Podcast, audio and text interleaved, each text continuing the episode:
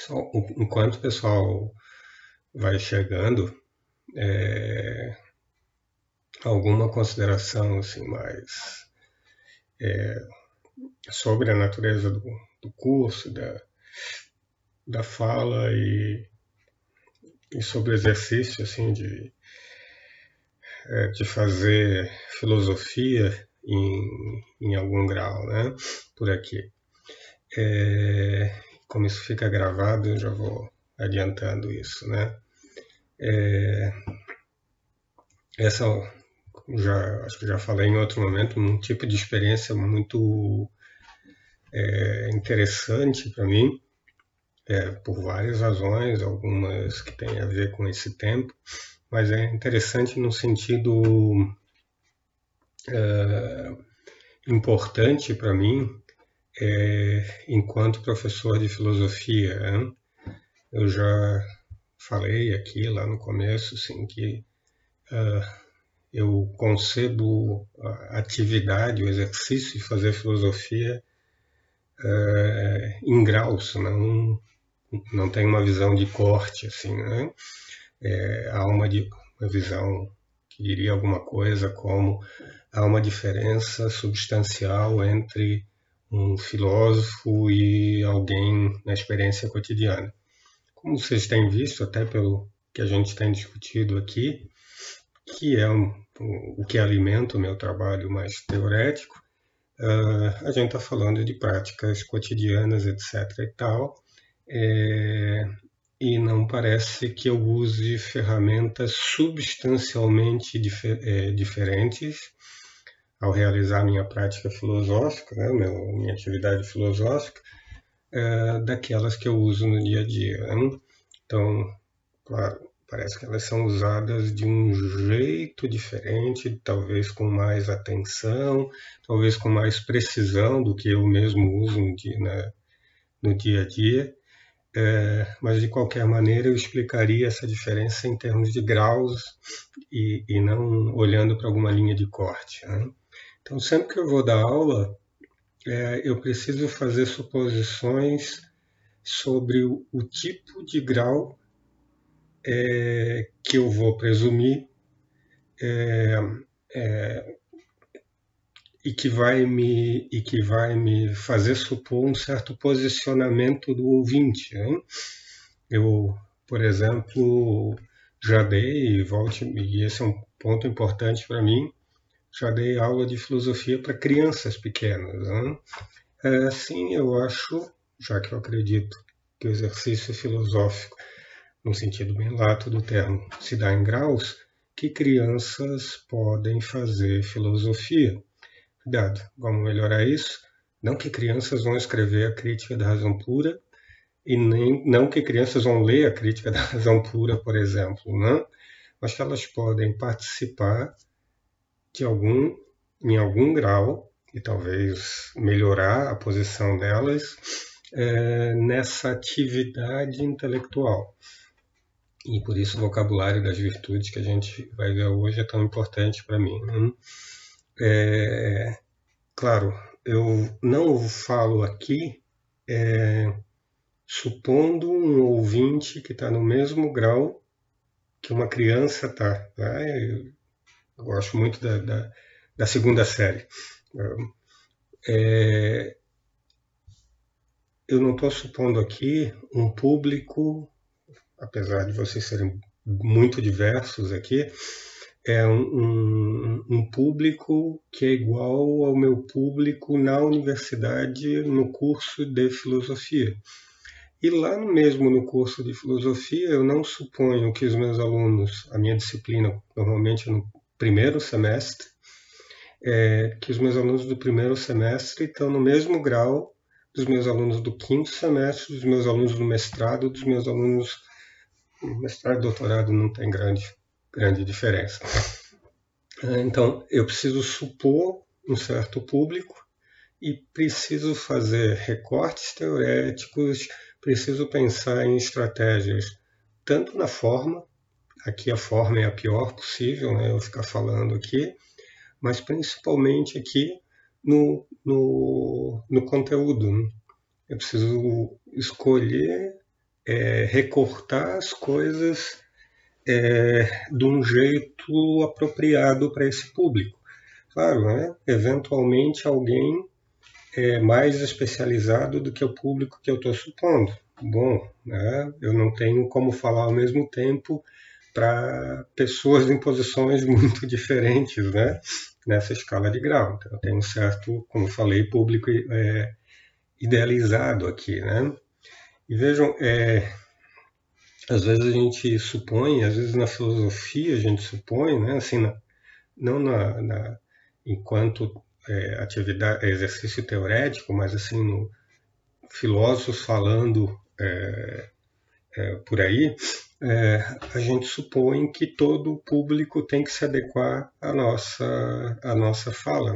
Às vezes, inclusive, entre filósofos mesmo, né? A gente não partilha do mesmo vocabulário, né?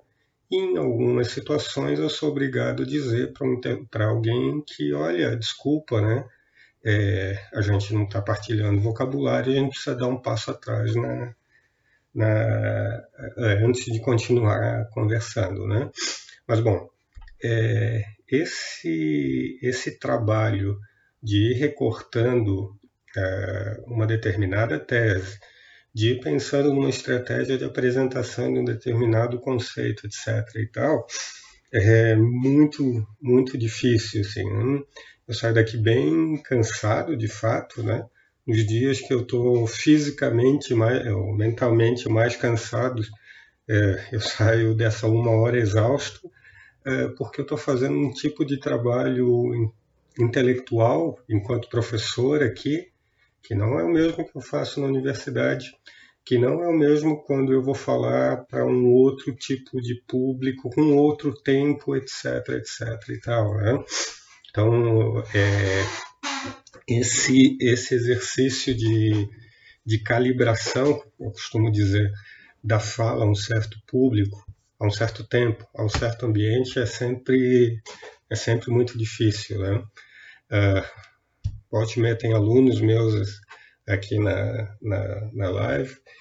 É, eu sempre faço questão de ter alguma disciplina que trabalhe nesse meio, meio de campo entre o trabalho mais teorético e a fala com o leigo. Acho que tem, me sinto é, me sinto com uma certa obrigação é, para com a coisa pública ocupar esse tipo de ambiente e coloco os meus alunos a dar aula. Né?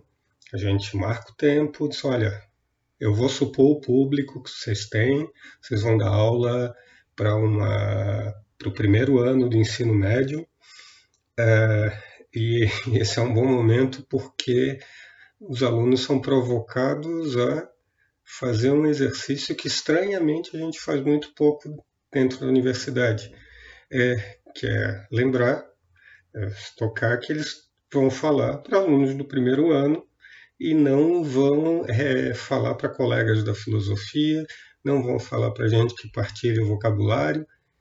E um ponto que é bem importante para mim, não vão falar para gente que concede autoridade para que eles para as declarações que, ele, que eles fazem para eles e, e daí para as declarações que eles fazem, é, porque eles são os filósofos, é, o suprassumo do saber humano ou qualquer coisa, qualquer coisa do gênero. Né? Então, assim, esse exercício de tradução é, é um exercício bem, bem delicado, assim, e eu tenho um ponto antigo aqui com a comunidade filosófica é, que é, isso raramente está na nossa agenda. Né? É, e pior, né? É, isso está diminuindo muito, né? a gente está mudando muito como comunidade, etc. Mais e mais, principalmente mais novos entrando, assim, tem, tem visões muito mais. É, vou usar arejadas aqui, mas isso pode ser ofensivo com os mais velhos, mas na falta de um termo melhor. É, é, e mais e mais se dispõe a fazer esse tipo de trabalho de divulgação filosófica. Né? É, no começo da minha carreira eu não podia nem pensar em fazer esse tipo de coisa, porque, e eu já ouvi expressões nesse tom, isso é trabalho menor, isso é diminuição da posição do filósofo, etc. e tal. Bom, talvez para quem tem uma leitura da, da, da atividade filosófica que separa com uma linha de corte os filósofos e os meros mortais, etc., seja o caso. Eu não acredito nisso e acho que não há qualquer motivação para a gente pensar numa linha de corte entre, entre filósofos e não filósofos ou qualquer coisa assim. Mas bom, é, gente, então, a gente está tá falando aqui de um. Está é, tá tentando ocupar um espaço que a gente abriu é, com as nossas discussões. A gente discutiu, não vou recuperar tudo, é, a gente está falando sobre o conceito de justificação, de como ele quer captar de alguma maneira uma certa, um certo é, comportamento é, é, direcionado pelo interesse da verdade. A gente botou na mesa duas explicações para isso.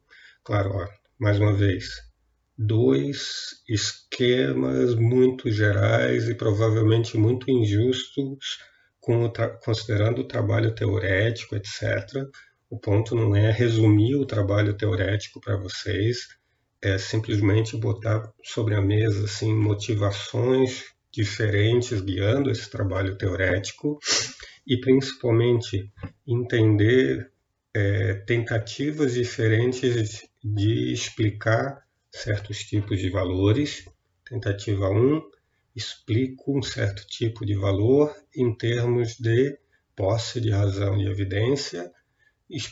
Tentativa 2, explico esse tipo, esse tipo de valor partindo da noção, como a gente tem chamado aqui, de boa reação é, ao é, boa relação com com o ambiente por conta de um bom aparelho cognitivo.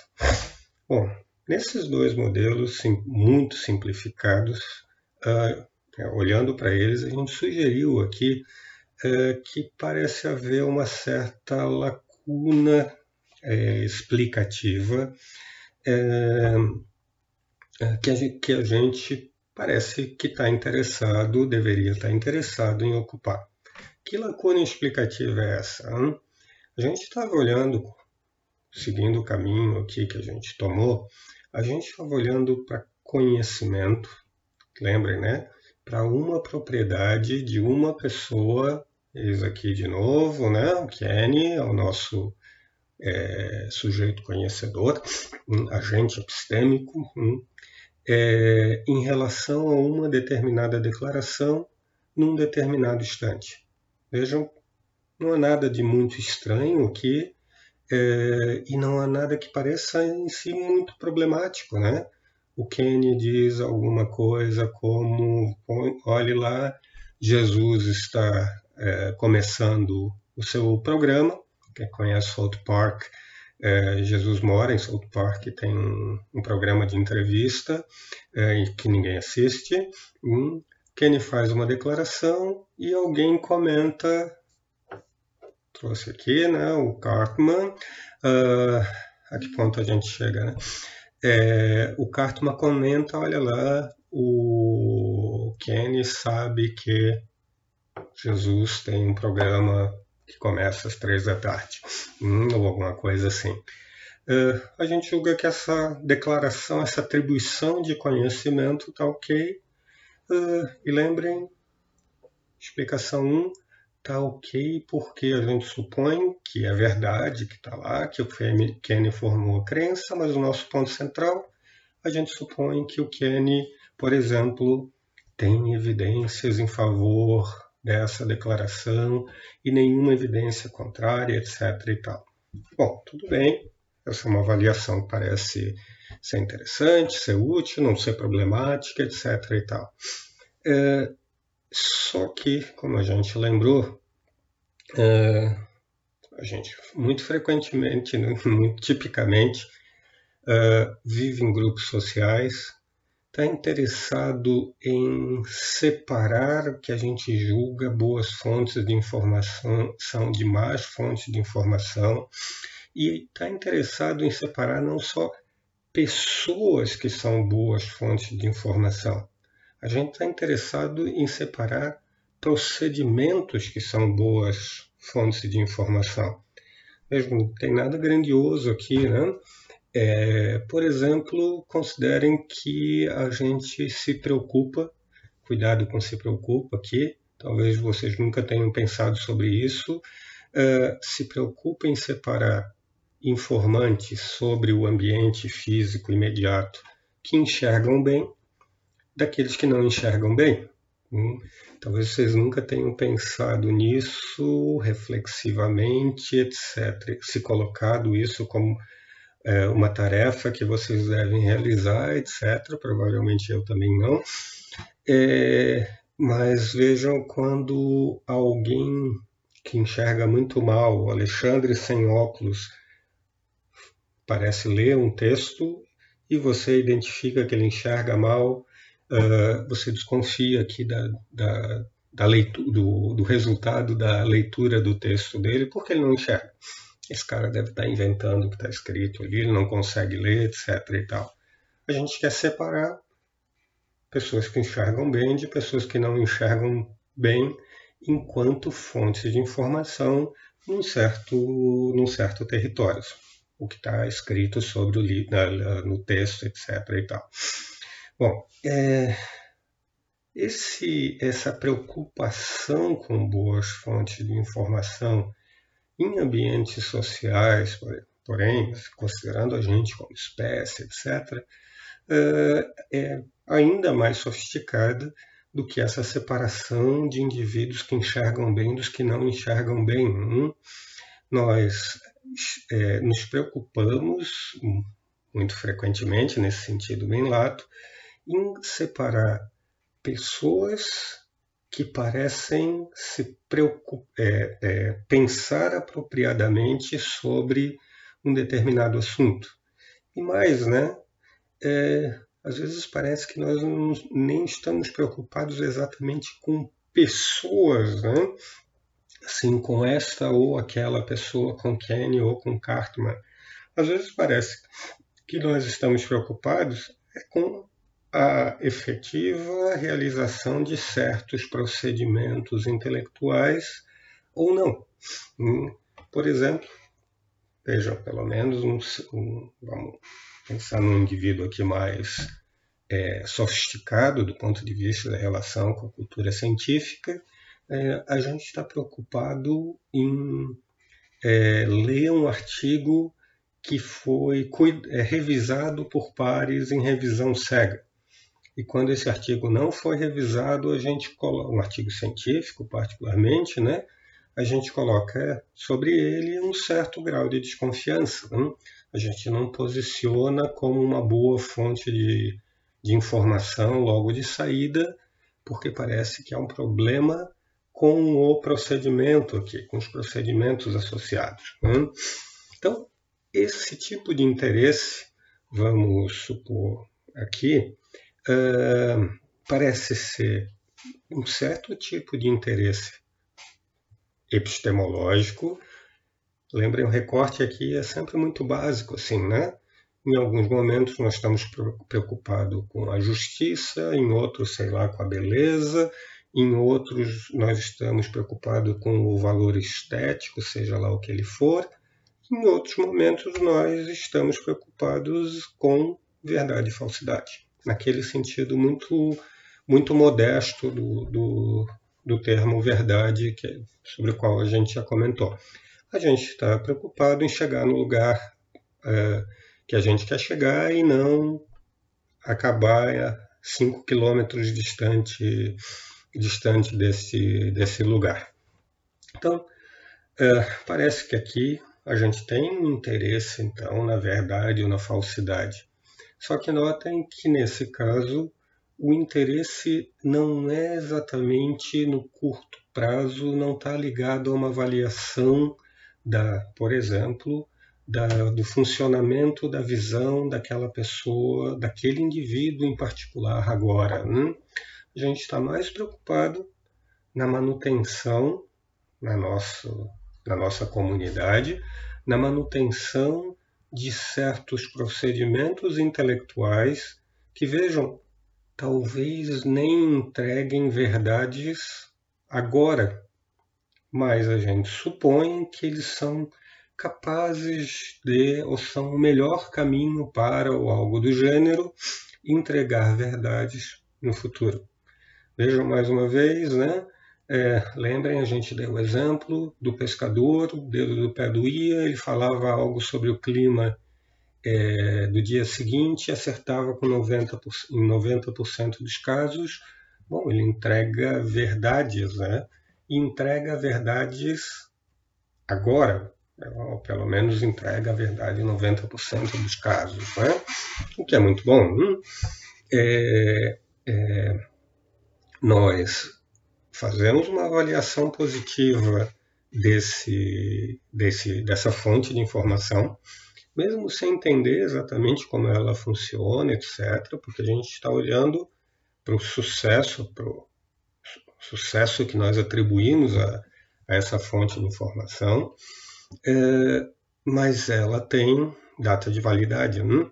Ela informa, vamos supor, sobre o dia seguinte, ela informa sobre, é, a gente vai supor, é, vai informar bem ao longo da vida desse, desse indivíduo, e mas ela não diz coisa alguma sobre procedimentos que a gente quer manter para, por exemplo, reproduzir essa fonte.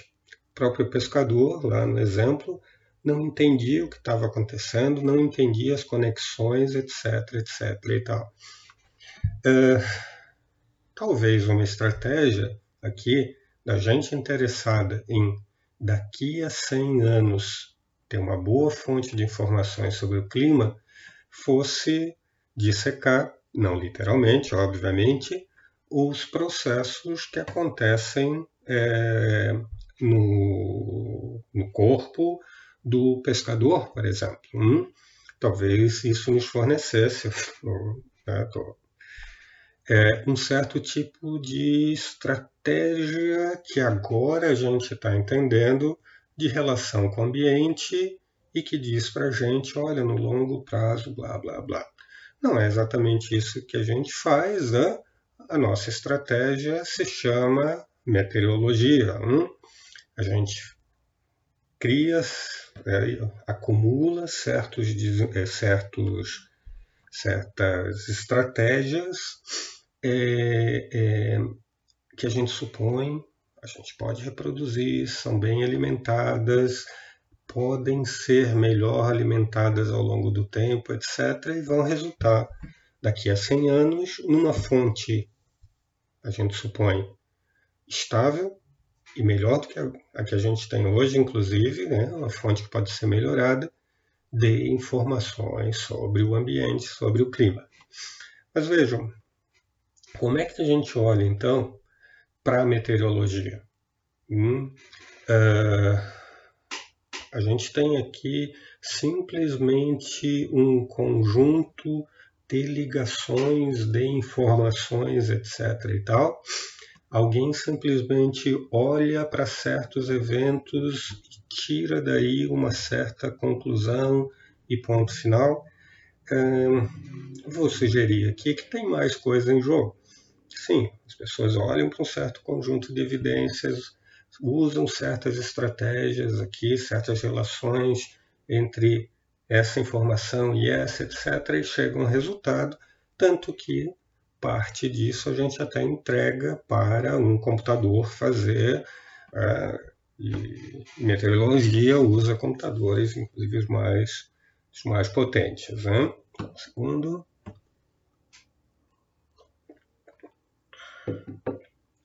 O ponto é que, mesmo nessas estratégias sofisticadas, enquanto a gente que permitem uma certa mecanização assim, de procedimentos, vejo, há um, um certo conjunto de procedimentos intelectuais é, é, que precisam ser de alguma maneira calibradas, calibrados antes da gente é, botar o computador para funcionar, por exemplo. Hum?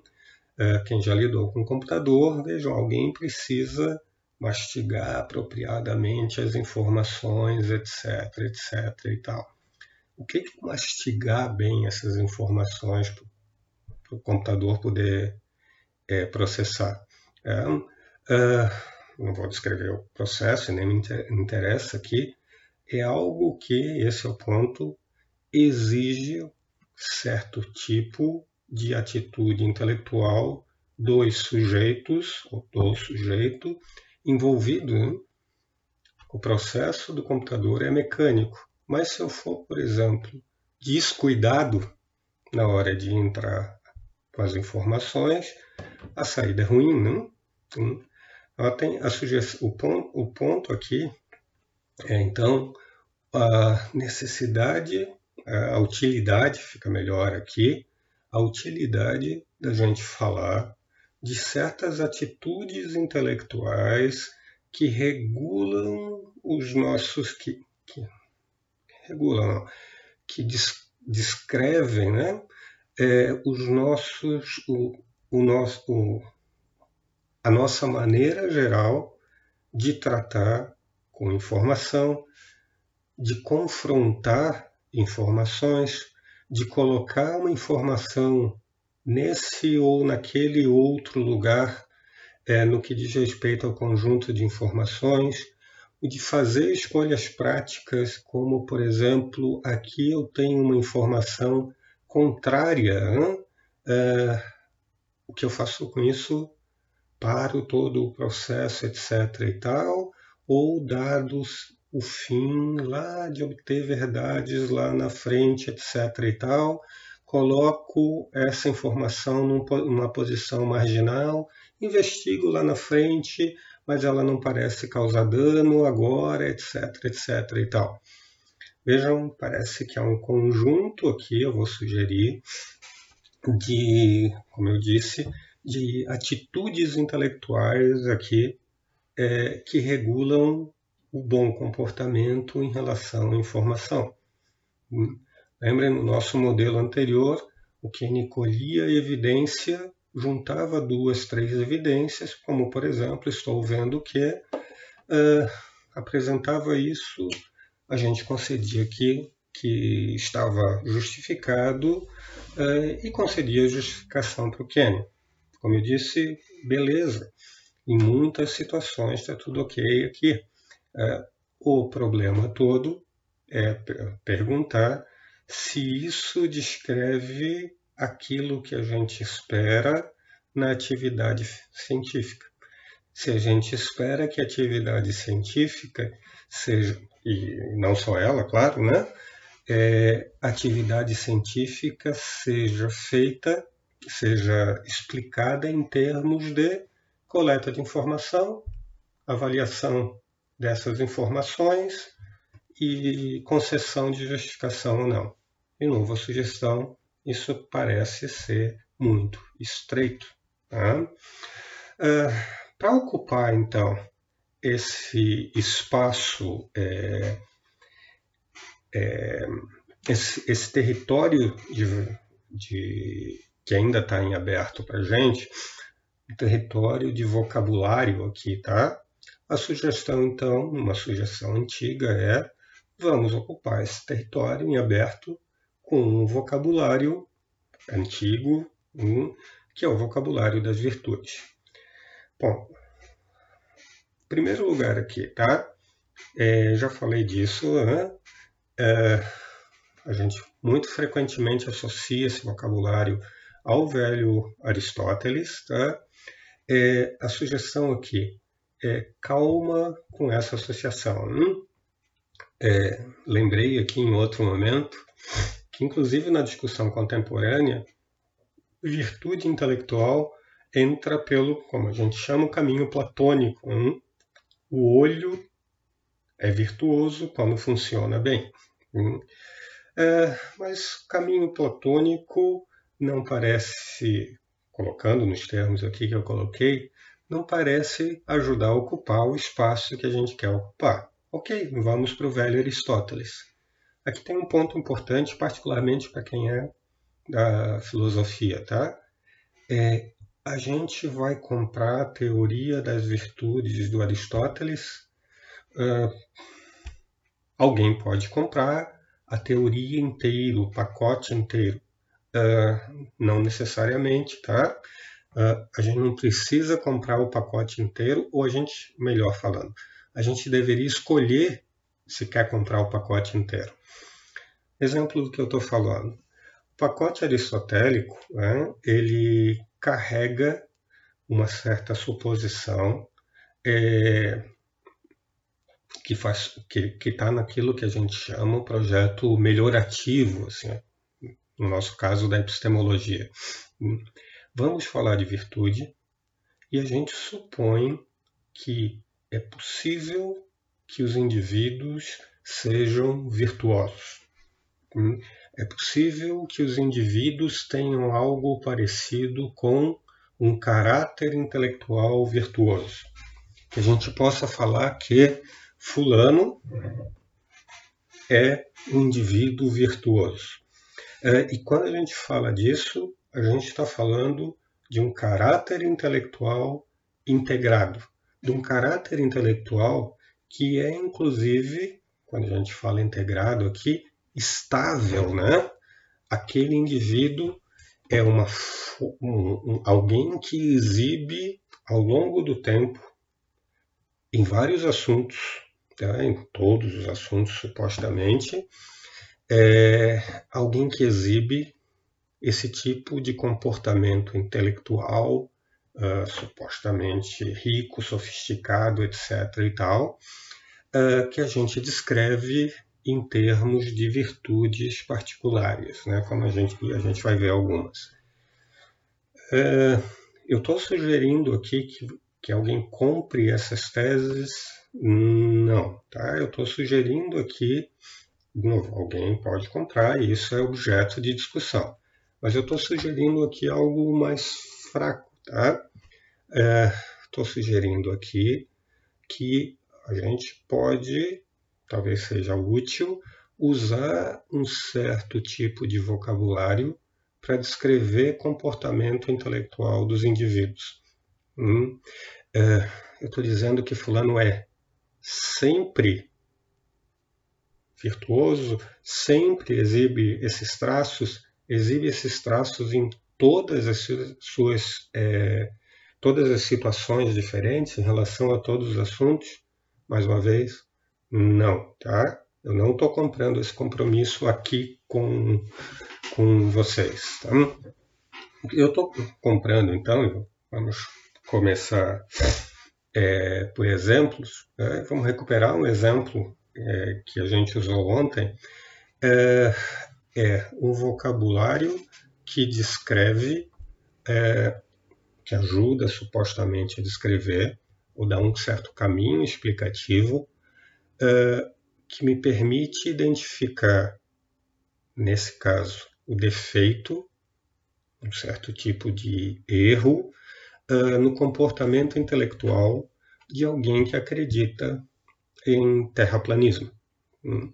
Notem, como a gente já viu aqui ontem, é, a gente pode construir casos em que o indivíduo, por exemplo, está tá se guiando por evidências, etc, etc e tal.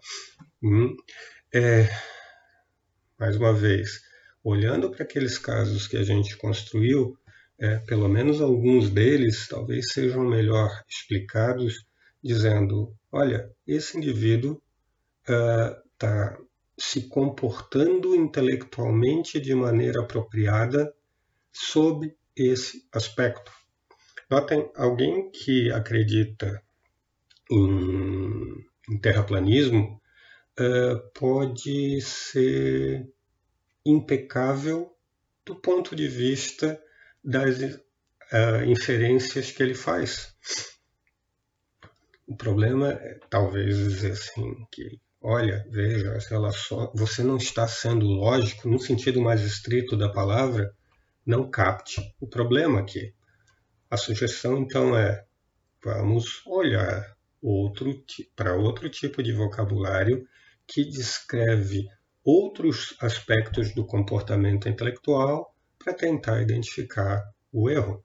Hum, bom, sugestão aqui, né? Pelo menos em alguns casos de terraplanistas, a gente pode imaginar, é, talvez possa descrever né, o comportamento do, desse indivíduo, dizendo coisas como: veja, esse indivíduo é fechado, tem a mente fechada para certos tipos de fontes de informação e é crédulo em relação a outros tipos de fontes de, de informação.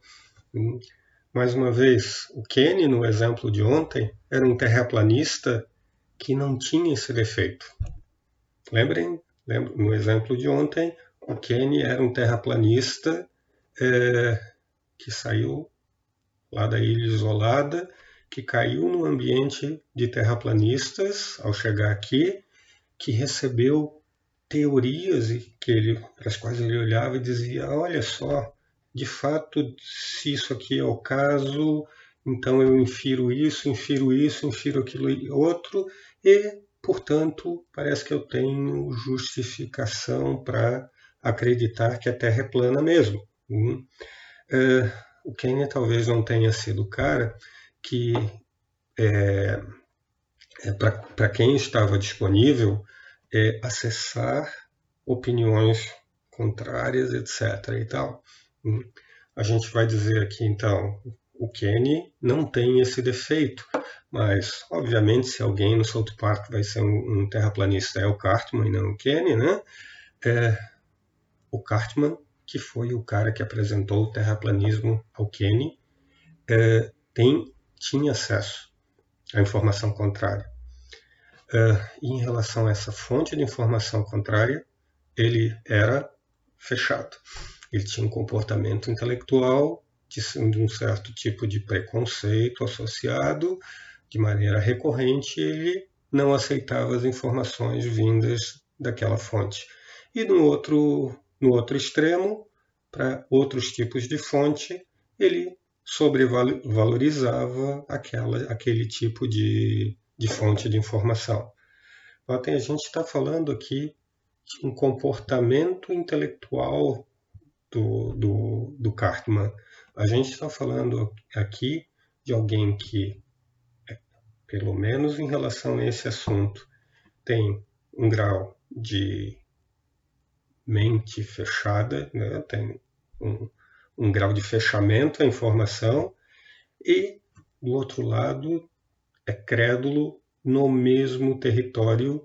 E vejam, isso ajuda a gente aqui a explicar por que o, o, o Cartman, nesse caso não mais o Kenny, uh, está numa posição intelectualmente ruim.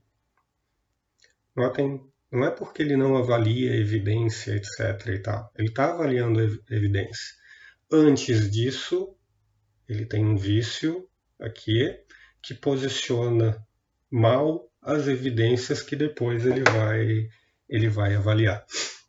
Então, vejam, é, sem necessariamente comprar a ideia de que Cartman, é, quem viu o desenho sabe que, que ele é assim, mas que o Cartman é, tem um caráter intelectual vicioso, ou virtuoso, dependendo de quem a gente está falando, etc. e tal, a gente está comprando aqui algo mais é, fraco.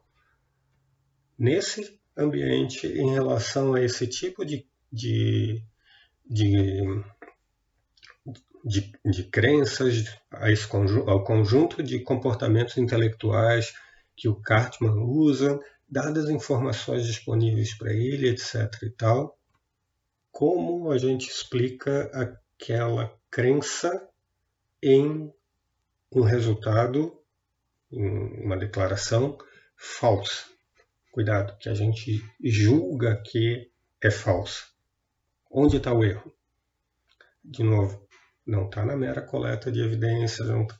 parece estar tá num certo tipo de procedimento intelectual que o Cartman aplica é, na, é, é, nesse, nesse território. Notem, eu começo a notar, por exemplo, que o Cartman faz a mesma coisa em relação a um outro tipo de, de teoria. Ele acredita que a Terra plana é também oca e que uma, uma alguma sociedade organizada vive dentro dessa terra plana oca. Acho que ninguém defende isso, né? mas vamos lá. É, ele acredita que. Uh, Lansky sabe de onde eu estou tirando esse exemplo, então eu vou lá ao texto de que o, o atentado das Torres Gêmeas foi um trabalho interno do governo americano. O Cartman acredita que é, cloroquina cura Covid. Hum?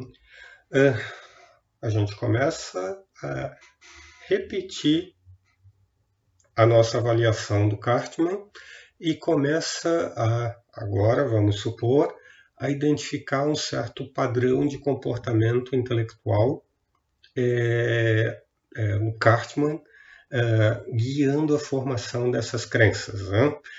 Aliás, que tu sabes, né? guiando a formação dessas crenças, a formação e a manutenção dessas crenças.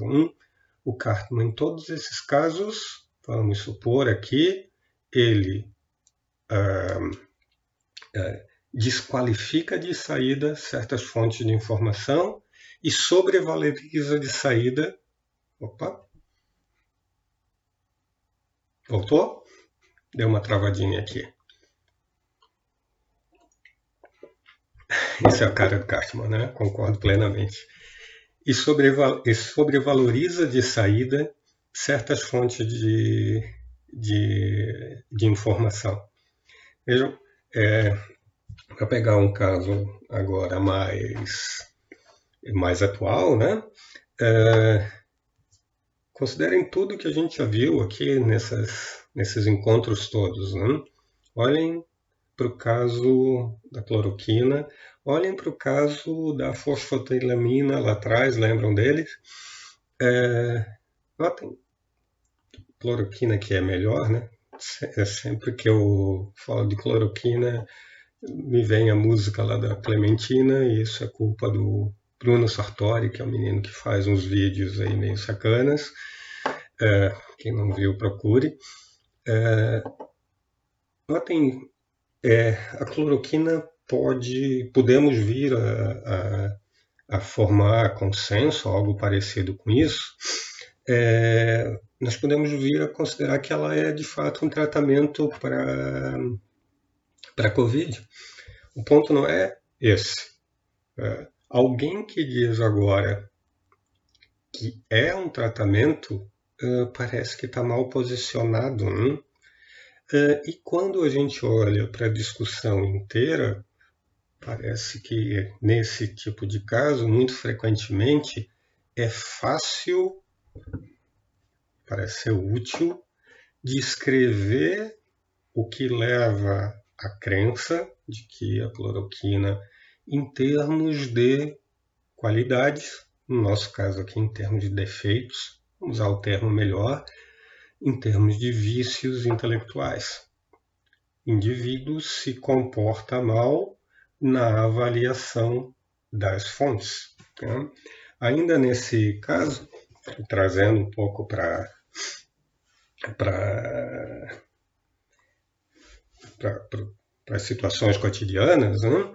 uh, eu vi uh, há pouco tempo atrás uma entrevista, um debate, nossa, detesto esse tipo de expressão, é, na CNN, é, um garoto falando, e eles começam falando sobre, sobre exatamente sobre a cloroquina, e o garoto dizia que não há unanimidade em relação ao uso dela.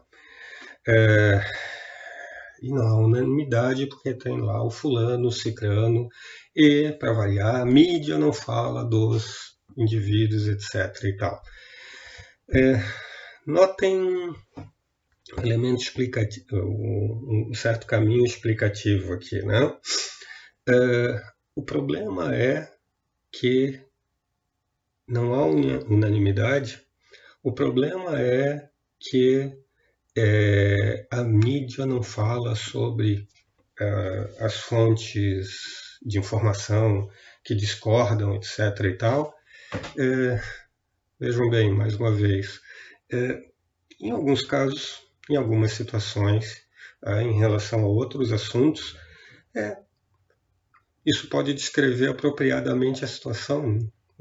De fato, em alguns casos, casos documentados, né, a gente vai descobrir, receber informação lá na frente e que havia um lobby é, poderoso alimentando fontes mais tradicionais de divulgação pública, a mídia, coisa e tal, uh, e, e esse lobby aqui não incentivava uh, que certas informações, a presença de certas informações no debate público.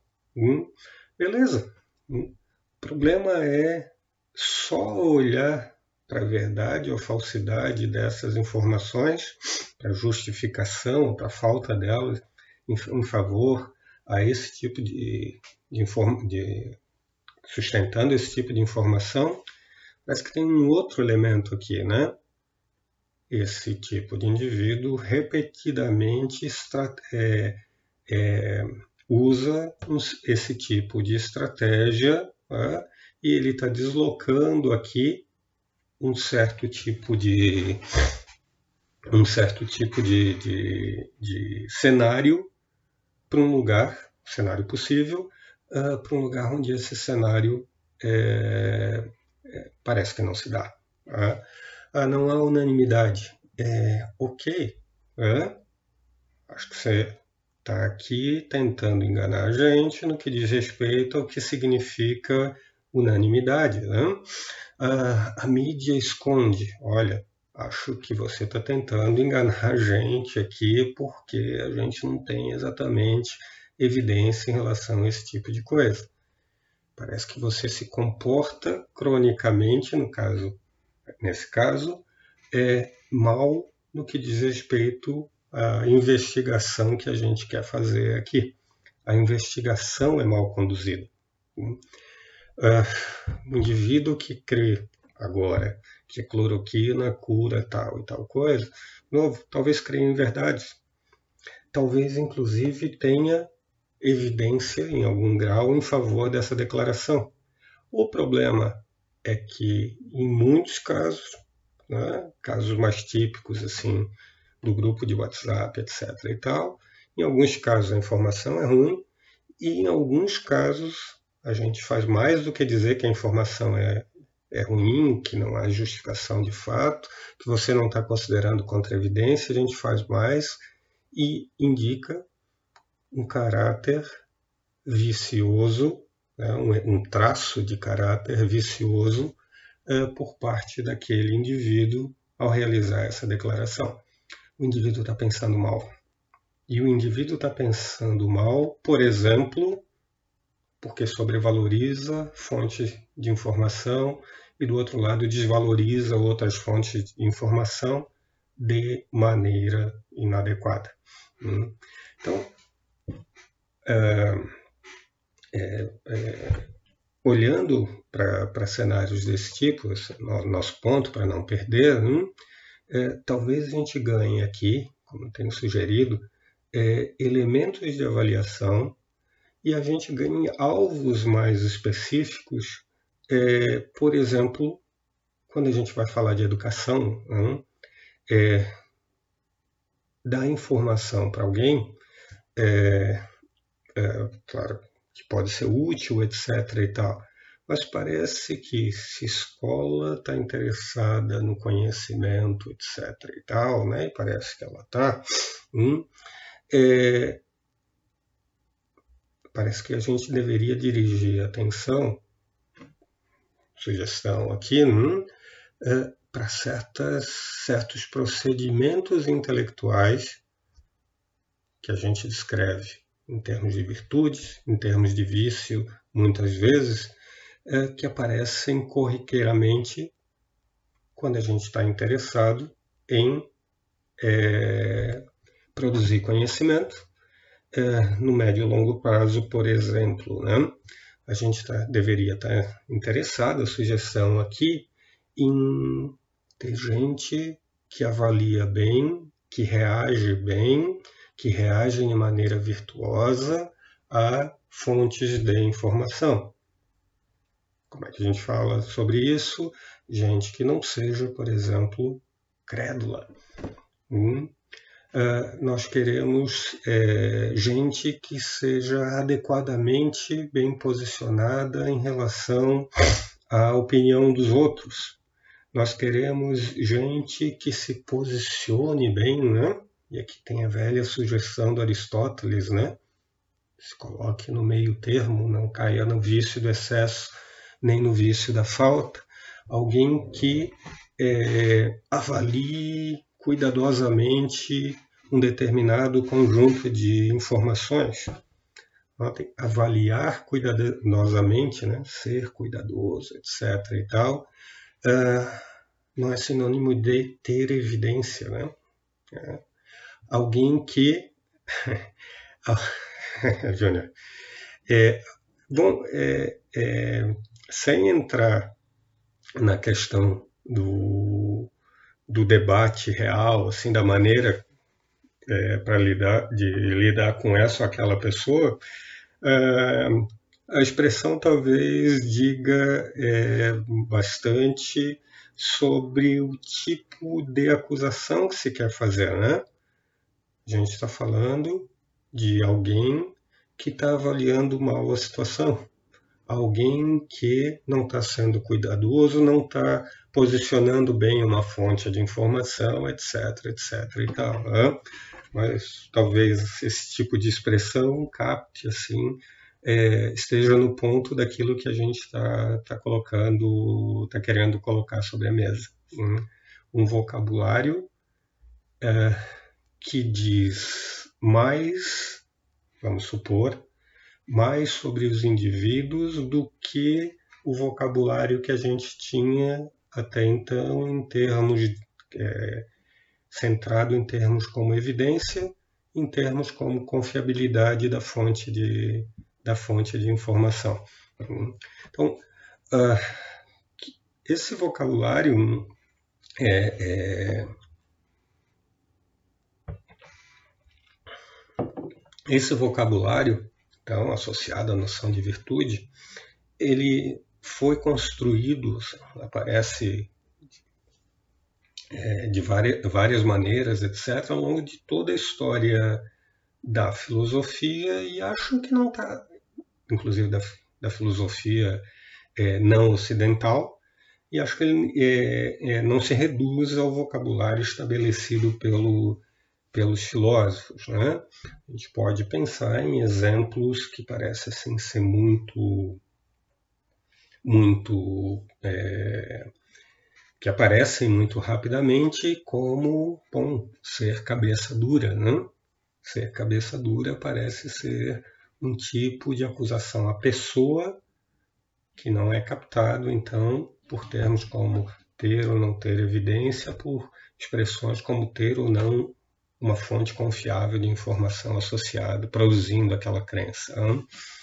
É, eu não vou explorar muito daqui desse é, esse vocabulário. Eu vou fazer uma sugestão então mais geral para pensar sobre esse vocabulário. É, porque, de novo, vejam, não é alguém que vai fixar exatamente o que é um valor aqui, o, o que é uma virtude, o que não é uma virtude, é, qual é o alcance desse vocabulário. Uh, eu vou sugerir um certo indicador mais, mais geral, como, como disse. Né? Uh, quais são os comportamentos intelectuais que a gente, olhando, por exemplo, e aqui tem que ser reflexivo em algum grau, né? em algum momento, a, a comunidade olhando para si mesma é, é, identifica como bons procedimentos que regulam, que, procedimentos que ajudam a regular o nosso interesse em atingir a verdade. Por exemplo, é, fazer revisão por duplo cego. Talvez seja estranho dizer que isso é uma virtude, é, talvez a gente tenha que desmontar mais, mas notem, é, parece bastante estranho imaginar cenários em que isso seja algo que atrapalha a investigação é, do ponto de vista epistemológico, às vezes pode atrapalhar do ponto de vista prático. Né? A gente não tem tempo para isso e vai ter que fazer uma aposta mais arriscada, ok? Mas do ponto de vista nosso interesse com a verdade, em obter verdades e evitar falsidades, hum, é, parece que revisar, é, ter revisão cega numa opinião, que aparece no artigo, por exemplo, é, parece ser algo que carrega, que a gente colocaria na conta, de virtudes, é, de uma virtude intelectual. Hum? É, como é que a gente descreve a ou as virtude, virtudes embutidas nesse procedimento? É, eu não vou entrar nesse, nesse território. Né? Eu estou mais preocupado aqui em chegar até esse ponto imediatamente anterior. Revisão cega parece ser algo que, de maneira estável, nós devemos supor como um certo tipo de procedimento intelectual que ajuda e não que atrapalha uh, os nossos projetos de obter a verdade no médio, no longo prazo, etc. e, tal, e talvez no curto prazo. Ok? Bom, é, amanhã eu vou começar a deslocar essa discussão por uma discussão é, que não é exatamente essa, mas que está perto dessa, é, que está associada à ideia de preconceito aqui, tá? eu vou começar a falar sobre como, já que a gente está falando de, do nosso interesse em procedimentos intelectuais, virtudes é, que parecem ser úteis para a produção de verdade, é, como, por exemplo, o preconceito se estabelece nesse cenário como algo que, é, em vez de ajudar, é, atrapalha. Como o preconceito entra é, na conta, no pacote daquilo que inclui vícios intelectuais de alguma maneira. Tá? Mas isso a gente retoma amanhã. Bom, amanhã é sábado, mas todo dia é sábado, todo dia é domingo, todo dia é, pelo menos é para quem fica em casa, né? E deveria ser então todo mundo que puder. É, amanhã eu estou aqui então, tá? Gente, espero que vocês não tenham comido carne. Espero que vocês respeitem jejum, ok? E tenho 20 segundos aqui, já vai acabar. Até amanhã. Fiquem em casa, se cuidem. Abração.